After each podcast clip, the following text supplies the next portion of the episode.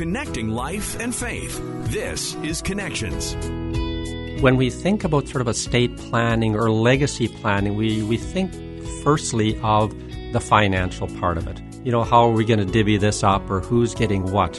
And I think really the first thing that needs to be sort of what kind of wisdom do I want to pass on to my my children? Uh, what's yeah. what's the legacy of wisdom and values? It's definitely a different way to look at things, a new perspective. We're joined today by Merv Peters of Fresh Ground Financial. Today in Connections, he's going to share with us the importance of estate planning and why we need to start now. Merv Peters joins us today from Fresh Ground Financial. Today we're discussing estate planning. Merv, uh, a lot of us know the saying, two things are certain in life, death and taxes. We've talked about taxes before. What do we need to think about, though, when it comes to death and our finances? Well, the chances of death are, are pretty good. Aren't they? Unless you figured out something else that the rest of us don't know. like Right. we're all on it. Um, yeah, one of the things I think that I've really become aware of over the last number of months and maybe number of years is the, the desire for parents, and I guess I would say older parents, to talk to their adult children uh, about their wishes when it comes to estate planning. And now these are not folks that are planning on dying or they have illnesses like that, but they would just like to open up that discussion with their children because I think adult parents they have this wish to relay or this desire to relay their wishes uh, to their children and to allow their uh, their children to ask questions of them. I think the issue often becomes neither side is really sure how do we open up this conversation because from my experience I've had adult children say to me I wish we could have these conversations or this conversation with our aging parents yeah. because we would really like to know kind of what's their their heart's desire but it doesn't want we don't want it to look like well come on mom and dad Yeah, I don't want to come to my parents and say, "Hey, how much money am I getting when you die?" and it, to come across that way and like, "Can you hurry up?" Right? yes yeah but but to simply know what do they want to happen when they're gone. Right. And I think in, in many cases, when we think about sort of estate planning or legacy planning, we, we think firstly of the financial part of it. Yeah. You know, how are we going to divvy this up or who's getting what? And I think really the first thing that needs to be sort of what kind of wisdom do I want to pass on to my my children? Ah, what's yeah. what's the legacy of wisdom and values? And that's where I think it is so wonderful when families can have these conversations together prior to there being an illness, prior to death being imminent, Yeah. uh, so that the parents can pass on to the next generation what is important to them, what they value. I think it creates rich, rich conversations. I think it can really deepen the relationship with them because these are now heart to heart conversations. It's not about money. It's what am I passing on as a mm. legacy to my children, to my grandchildren. And the children then get to ask the parents to clarify things for them. And I think then once the, the parents do pass away, and now the finances are moving or whatever, but the children will look at it very differently because they know what the parents' heart's desire was for this. You often hear of those heartbreaking stories when a parent dies and then the will comes out and the family gets torn apart. There's surprises in the will and there's it's kind of it'd been unclear until that moment, right? And then it rips families apart. So yeah, it's an important piece of keeping your family together after you pass on to make it clear beforehand, I guess. And it's often just those little conversations that are missed where things like that happen. And and now for some parents, it will be uh, me, families can be complicated. Yes. Very fair. And you know, especially if there's blended families or there's remarriages, thing there's lots of moving parts there. And like you say, I think most parents really desire their heart's longing is that their family will stay intact after they have passed away. But it is those unclear wills or those maybe miscommunications or where maybe mom and dad have said something to one child but not uh-huh. the other. Yeah. And so this expectation is there. And then, like you say, all of a sudden there's a surprise, and it's an unpleasant surprise, or you know, the the will might say, or the, the parent may say, "You guys can deal with it when I'm gone." Yeah. That's not a good gift to leave our children. No. So, and we, like we said, like we understand why it's hard for kids to bring this up. They don't want to offend their parents and stuff. Why do you think it's hard for parents to bring this up with their children sometimes? I think we often are uncomfortable thinking about that we may die, mm-hmm. that we may become ill, um, and life may not go on, that there may be a, a major transition in our life, and it's usually health that's going to trigger that. And so I think sometimes there's that.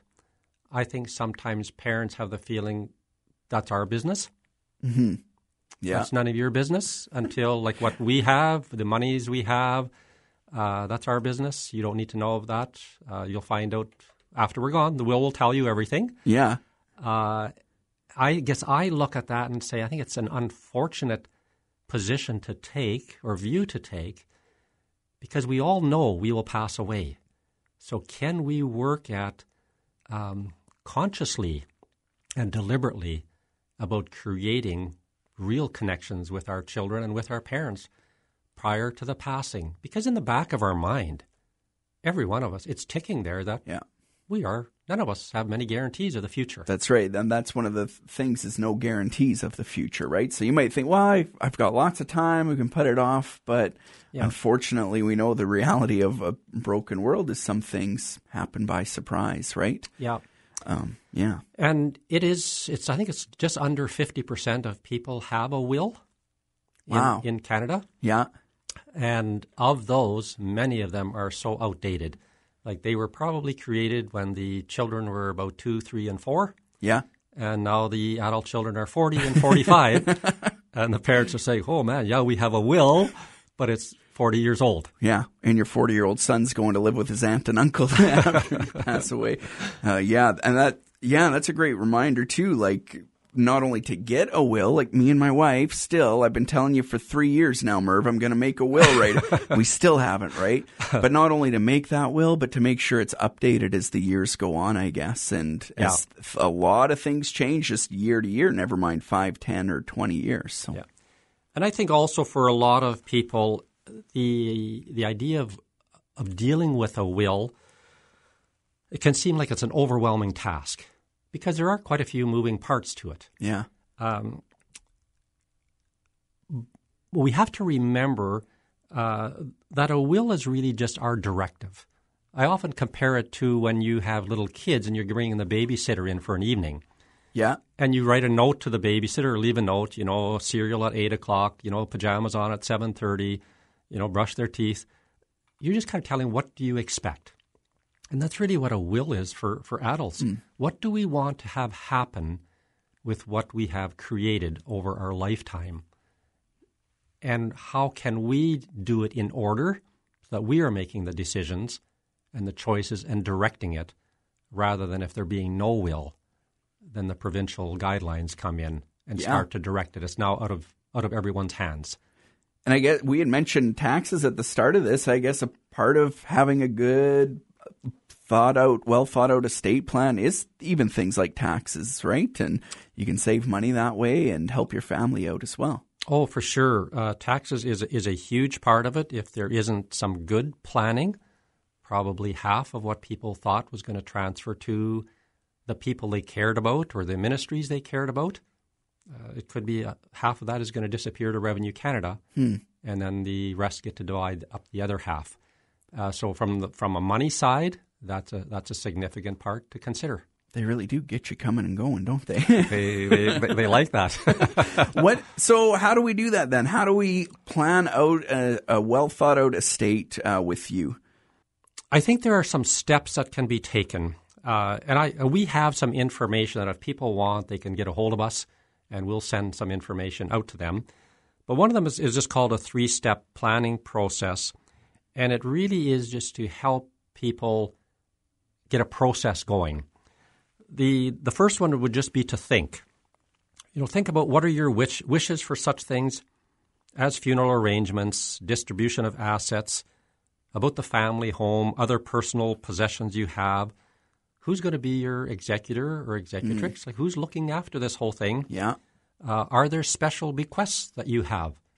Uh, is there charitable giving that you want to be a part of it? Yeah. Speaking of legacy, right? Like that's a really important thing to think about. It, it's a huge thing, and with the charitable giving thing, that's it can lower taxes fairly significantly by by doing that. So the money's going to go somewhere anyway. Right. It's either do I direct it so it goes to my family and charities, or do I not direct it and Revenue Canada gets a lot of it. So I think the number one thing was just just to think and to have those conversations as as a couple or as an individual. What do I really want? Um, then the next second one I think would be to talk, and that would be to have these essential conversations with the important people who will be involved, or impacted, or possibly disruptive.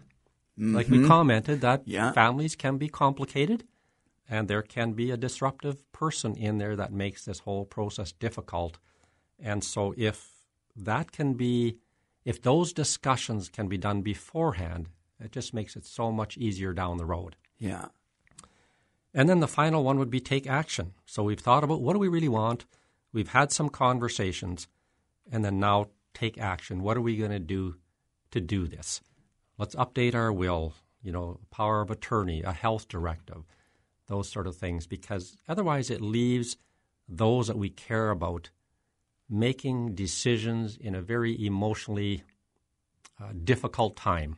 Yeah. And we often don't make wise and healthy decisions in a very difficult time, emotionally difficult time. And you might not even know where these things are, right? I guess my family, we've gotten it half right so far. A few years ago, my dad and mom, uh, they passed on some, you know, they they wish to not be resuscitated, right, and certain things like that. So they let us know that, Yeah. and they gave me and my brother both the paperwork. I've got it in my filing cabinet. I know where it is, but I didn't talk about it with. They gave it to me. I was like, mm-hmm. It felt uncomfortable, and it just stopped right there, right? But Yeah. I guess we got halfway there at least. So I know those wishes. Yeah. Where in the middle of a circumstance, you're in an ER and you might not know the Yeah. parents' wishes, right? Yeah.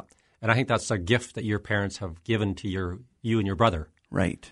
to to outlay outline some of those wishes. Yeah. And the decision isn't mine or his now, right? No. We don't have to argue if one wants one and one wants the other, right? Yeah. It's, no, this is what dad and mom want. Yeah. And that's what we're doing. All you have been asked to do is to fulfill their wishes to hmm. the best of your ability. Hmm. And that's where I think and, and the executor or the executrix, like I mean, the person that is being chosen to to look after this, Yeah. uh, you know, that person I think really needs to be informed because they can often be caught in a a very um, difficult position because their role is to honor the parents' wishes and have that carried out.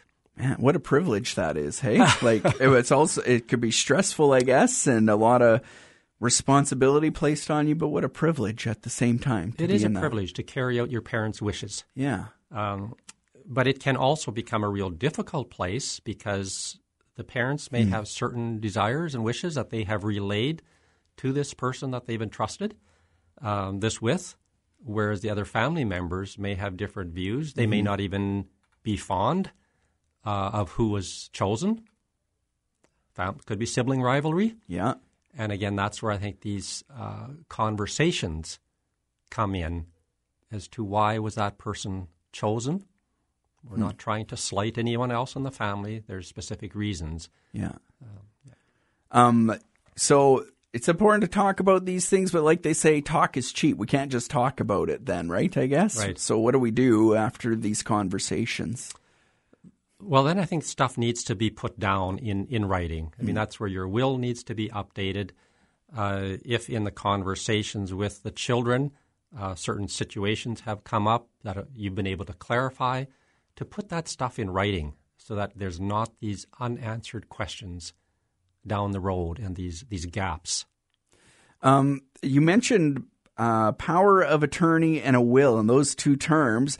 Now, a lot of people, I think, know what a will is, but a, a lot of people, you've heard power of attorney. Maybe we don't uh, fully understand what power of attorney is, though. Can you explain a little bit about that? Well, a power of attorney, if you were designated, Mike, as the power of attorney for your parents, that means that you have the power to make the decisions for them if they become incompetent of making them. So they're living still, They are living. but they can't make decisions for whatever reason than I'm making them. So that's different from an executor where that's after death and you're carrying out the wishes of the estate. Then. That's correct. Yes.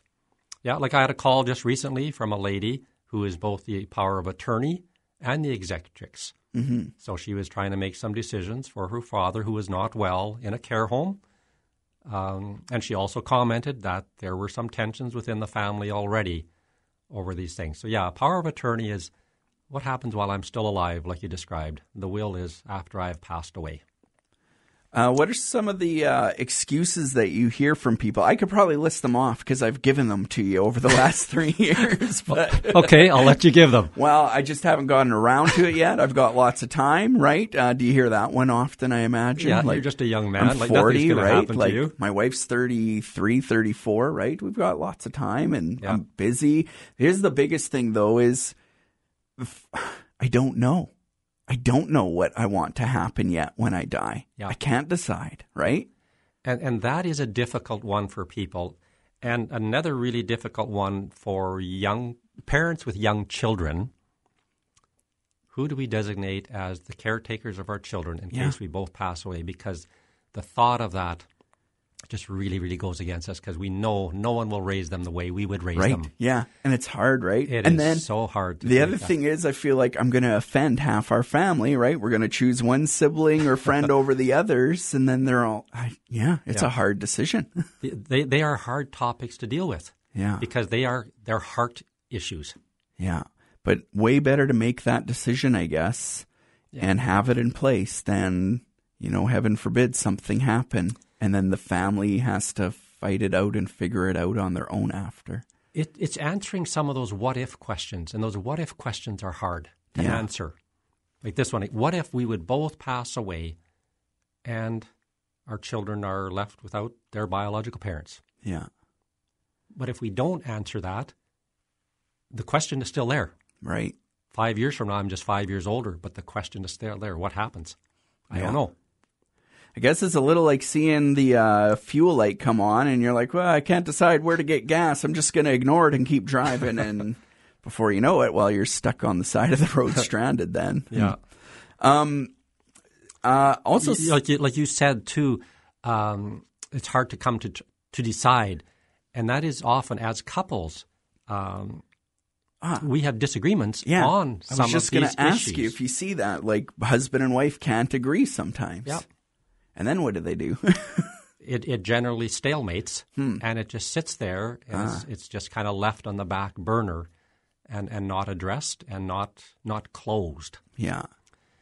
So somehow we've got to start these conversations, husband and wife, or Mm-hmm. with your kids or whoever. Get them started. Start taking action, and then, and then, like you said, talk about it once it's in place. Like here are the wishes, and here's where they are, and Yeah. here's where you need to find everything. And and initially, like you say, for the, the couple themselves to have these conversations because they really do need to be on the same page when it comes to this. Yeah. Um, one of the other things too is, you know, unfortunately, the reality of death is like dying can be expensive, right? There's a lot of costs involved, and um, you know, ma- if if there's these things aren't in place, well, the funds to help pay for them could also be tied up in the middle of that. Then, right? That can become a huge thing where funds are frozen Yeah. and no decisions can really be made, or decisions have to be made, but there are no funds, you know, even to cover sh- living expenses for the short term, because. Uh, and, and sometimes that is how uh, bank accounts are, are structured or set up if it's all in one person's name. Uh, there was an example just a few years ago. Uh, lots of funds available, but they were all in the husband's name. He passed away, and there was no will, and so everything was frozen.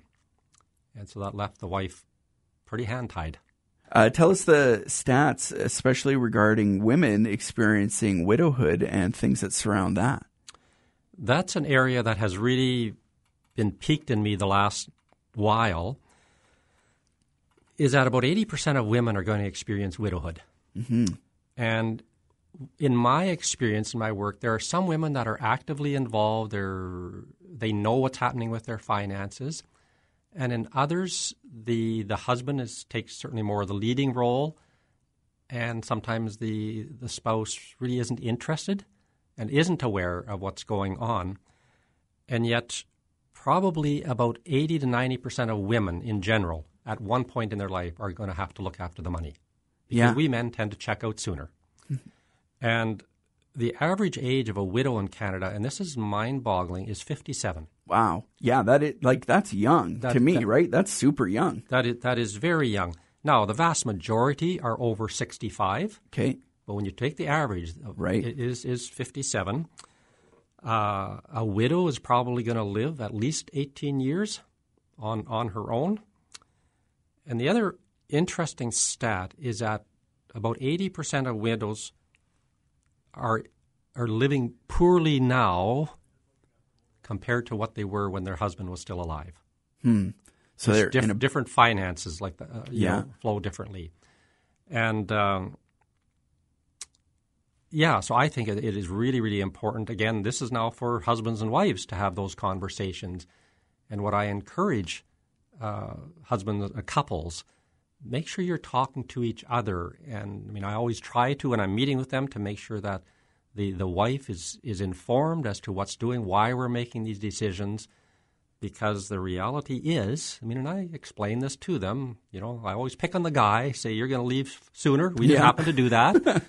so you, spouse, you need to be, you want to be more informed. Take a greater interest in it. Yeah. Uh, become aware of it, because the chances are you're going to have to anyway.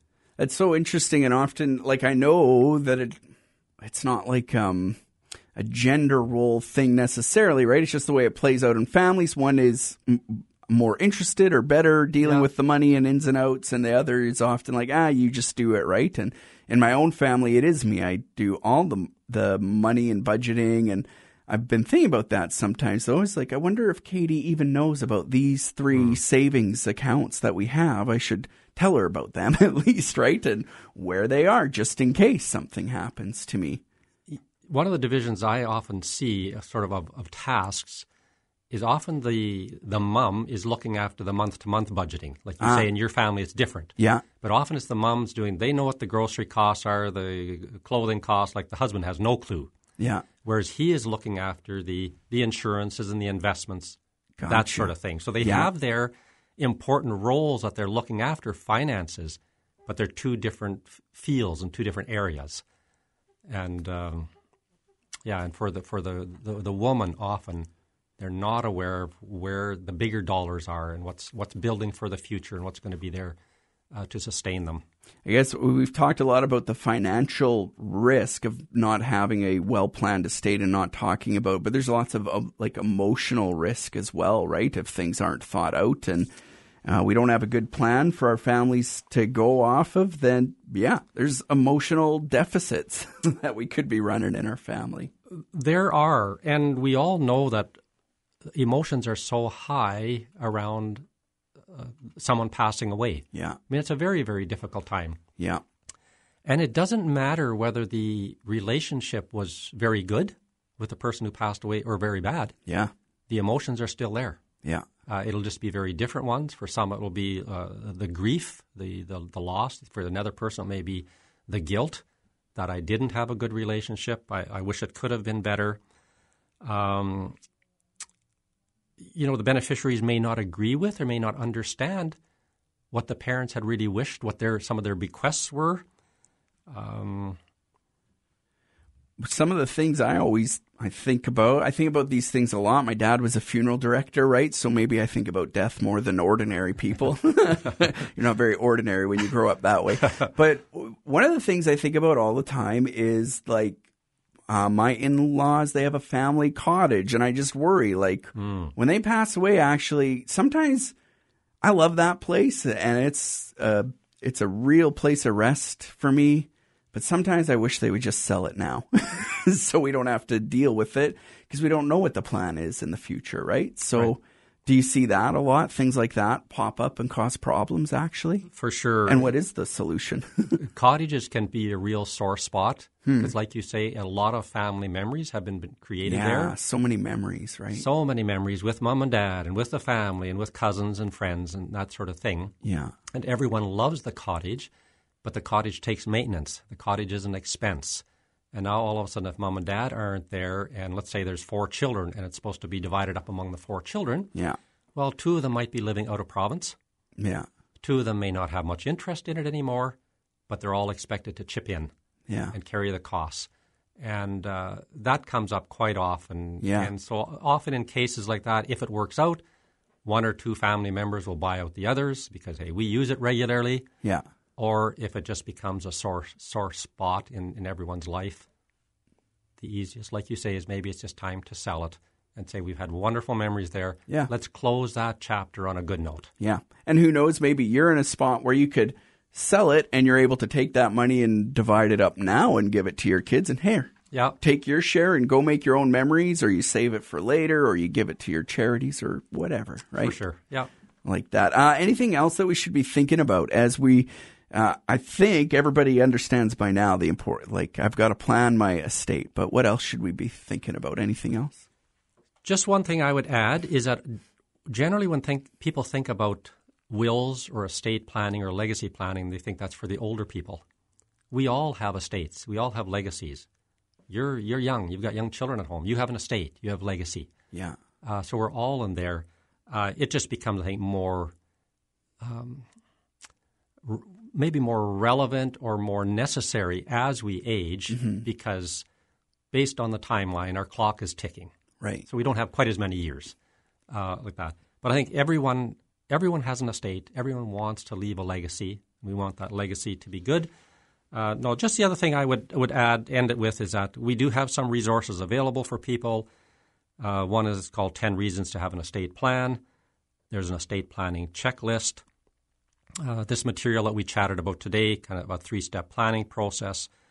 Uh, and there's another uh, uh, uh, resource we have called a wealth transfer. Again, like preparing, if you are going to be transferring financial wealth, preparing those that are going to receive it so that they handle it well. And I mean, it's not that we do estate planning. We're not lawyers. We're not that sort of stuff. But our our hope is just that if we can trigger these conversations in people, if we can give them a few resources to help them talk to each other, talk to their children, just process some of these things, start putting some things in place, it will just make it better for everyone involved. Because I think when these questions or these things are addressed, it gives people a different sense of confidence in contentment hmm. in their overall financial plan because things are in order. Uh, one of the things I appreciate about you and Brendan at Fresh Ground is what I've heard through this entire conversation is this is all about making sure that people's values are th- talked about and thought about, and that's yeah what you're saying. You can help people figure out their values and make sure that it's has a plan in place for when they do pass away. Yeah, the, the money is secondary. Right. Great advice. Thanks so much for joining us today. And thank you so much for listening. Remember, if you want to listen to this full conversation again, or if you want to listen to any of our other conversations that we've had on Connections, you could do that by checking out our podcast, Connections with Mike Tom and Colleen Hood. You can find that at podcastville.ca or wherever else you get your favorite podcast from. Don't forget to subscribe. We'll talk to you again on Connections.